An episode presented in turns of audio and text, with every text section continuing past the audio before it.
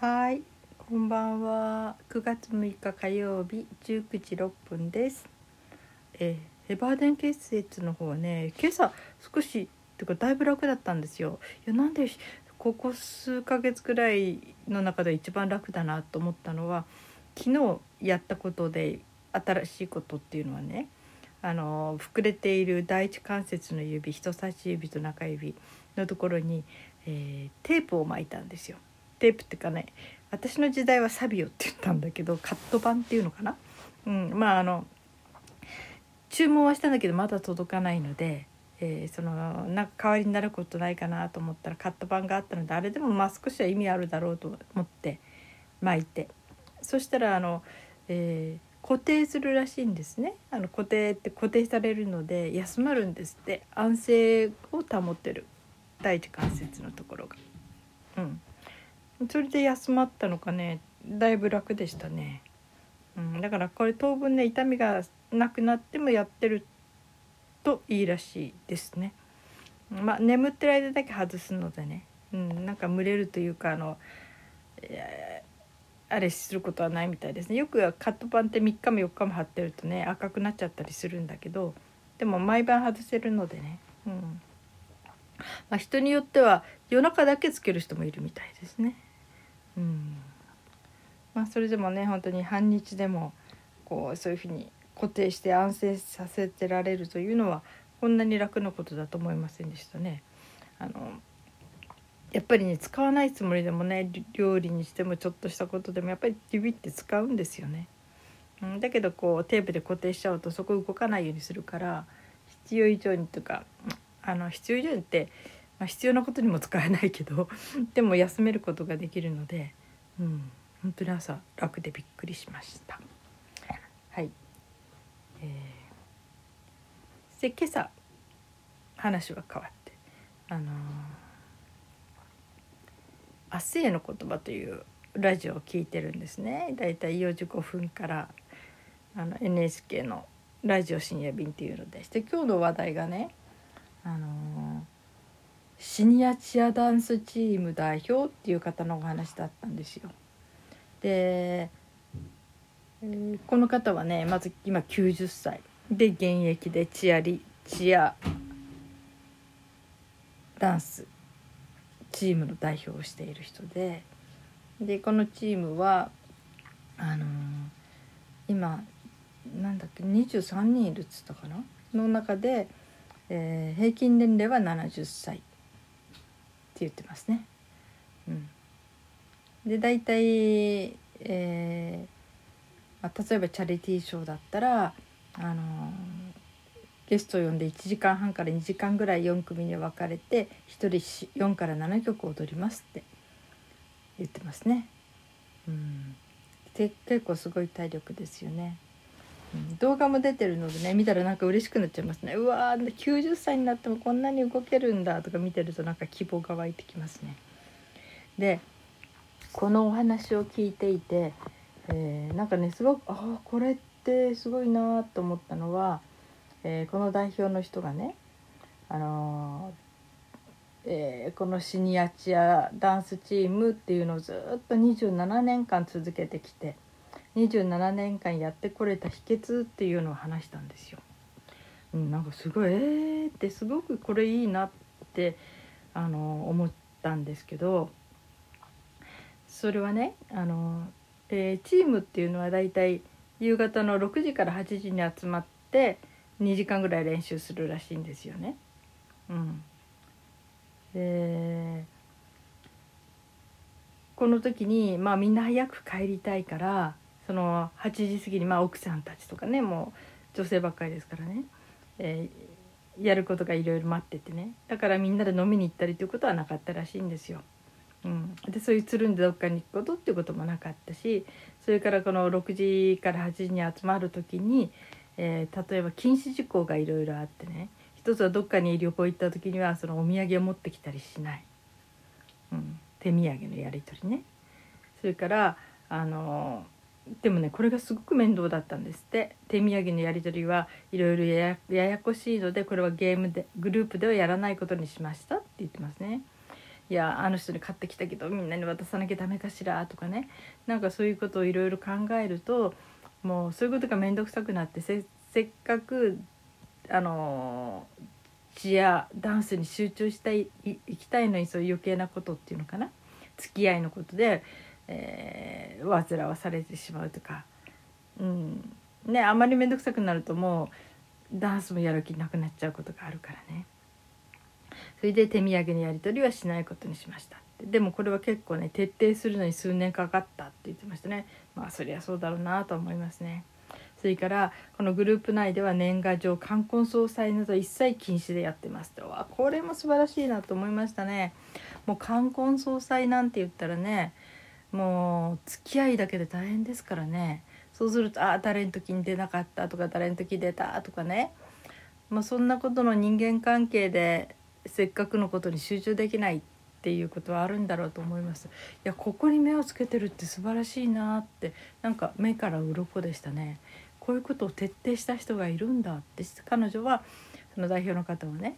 これが27年間続けてこられた大きな秘訣だと思います。って言ってこんなこと私聞いたことなかったんですよ。こうやってはっきり言う人がいるなんてね。いや素晴らしいって本当に思いましたね。うん特に日本人っていうのは断れないし、うん、周りに合わせようとするから本当に人間関係で疲れきっちゃう、うん、まあ実を言うと私もそういう性質がすごくあってね。あのだからね苦手なんですよグループ活動というのは。もう2人っきりだと1対1だともうその人だけに集中できるからあの何て言うのかな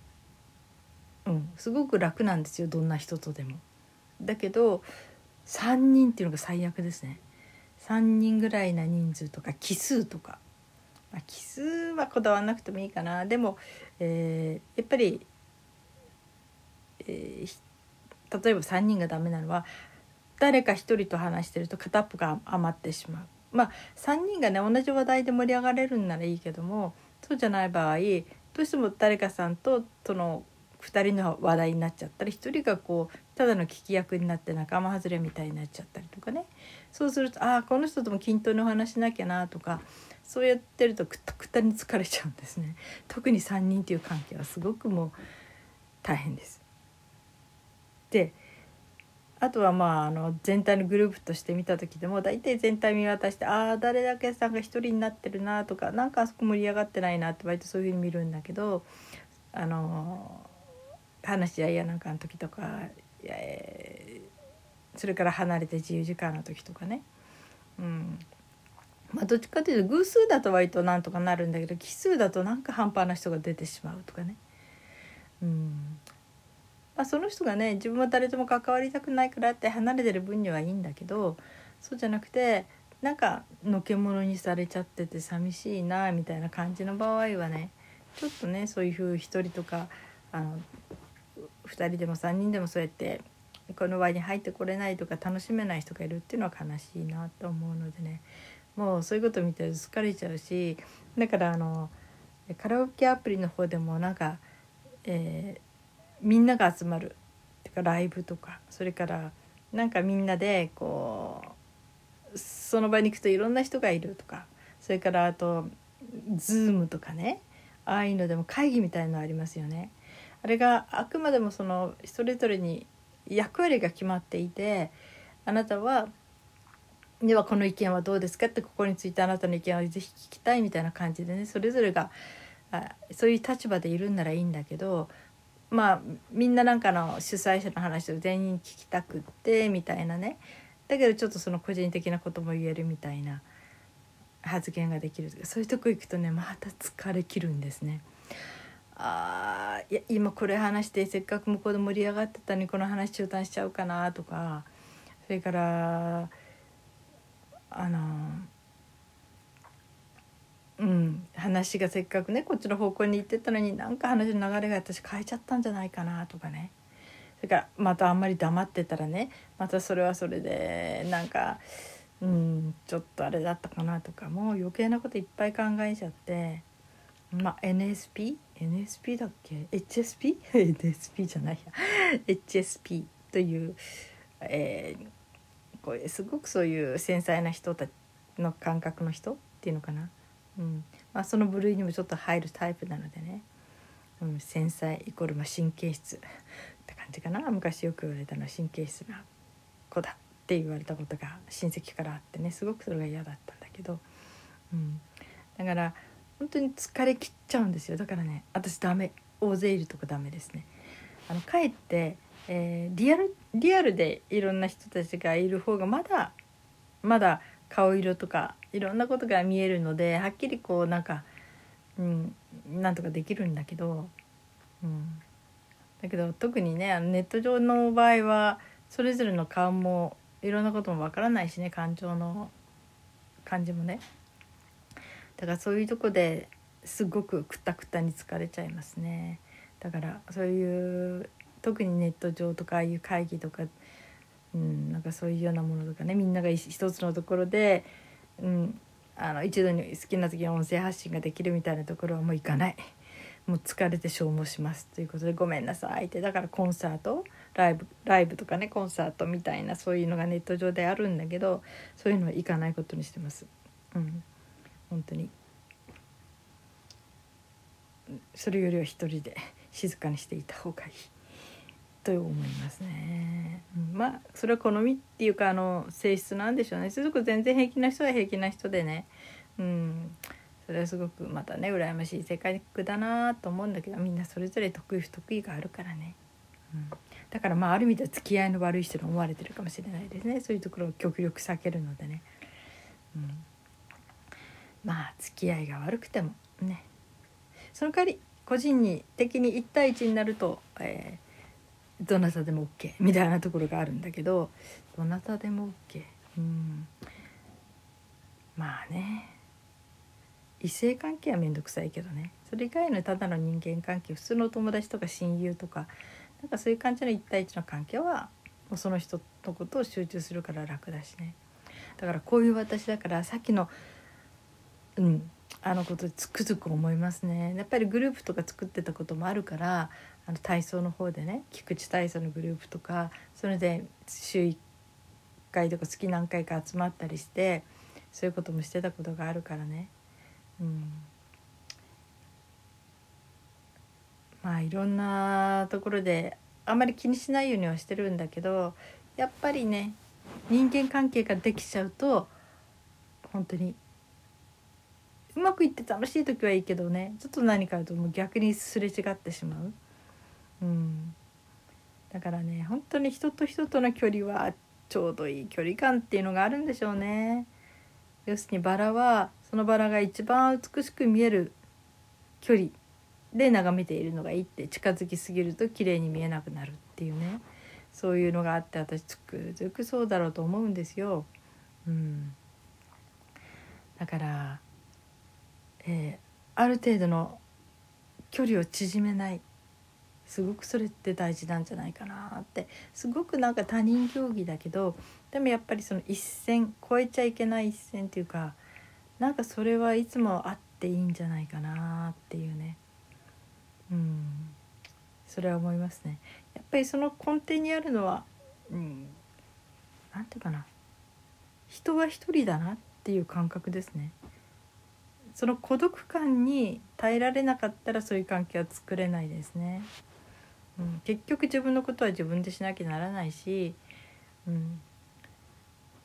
そこのところに、うん、立った時には、うん、そうね。やっぱりいざとなったら一人になる覚悟。それができてた上ででもあの話し合える時は話しましょう。一緒に楽しい時間を共有しましょうっていう関係でありたいけれども要するに全て依存しきってしまう関係というのは何、えー、て言うかな健全じゃないというか壊れやすいって思いますね。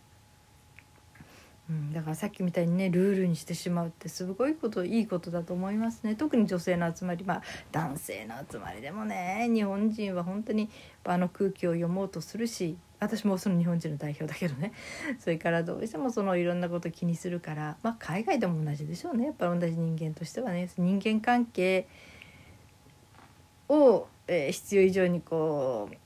真剣になってしまったりすると、うん、そういうことに気をとらわれちゃって一番大事なことに気が回らなくなる。一番何のために集まってたのかなっていうね。うん、であるんでこの間針の先生が言ってたけどこの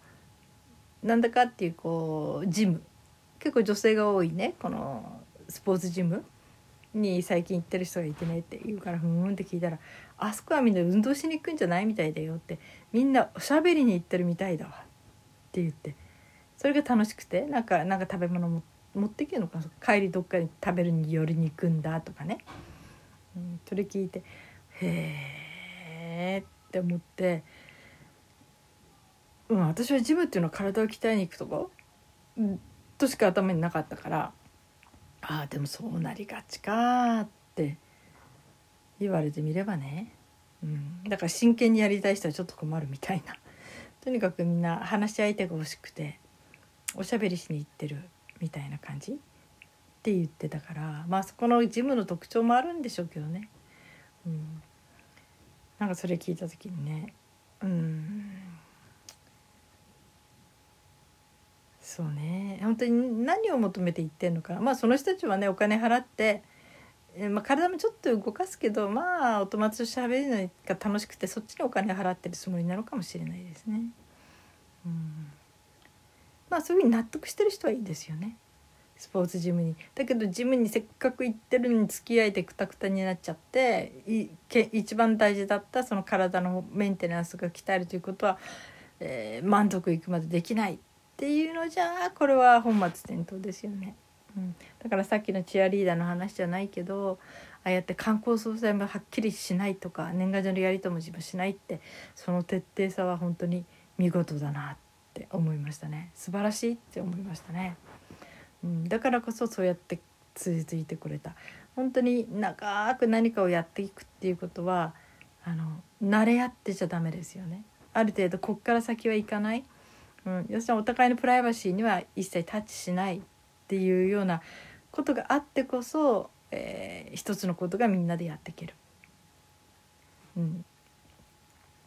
当に人同士同士の関わり合いはね難しくてね、うん、1対1で本当に真剣になる人も、まあ、数人いるかもしれないけど、うん、それは諸刃の剣ですね。親しくなるってことは逆にいろんなことが見えてくるし、えー、慣れ合いも出てくるし甘えも出てくるし、うん、不満も出てくるしだから、えー、親しくなった時にひょっとしたらこれはえダメになるかもしれないというもうその道に足を突っ込んでるなっていうことは覚悟しなきゃならないんでしょうね。うん、本当に友達としてというかその何かをやるメンバーとして集まった場合に、うん、それだけやってその他の関係は持たないっていうぐらいにしとかないと本当に一番やりたかったことができなくなる。っていうのはやっぱりねありがちですね。うん、本当にだからこの人は素晴らしいなって思います。本当リーダーとして本当に素晴らしいなって本当によく分かってる人だなってはい思いました。はい、えー、今日はね台風のようなそこまでいかないけどでも本当に風のが強くてねちょっと大変でしたね。うん。皆さんのところはいかがでしたでしょうか、はい、今日もお仕事それから家の中でいろんなことをされてた方おお疲れ様でした。そして今日も生きていてくださってありがとうございます。それではまた明日。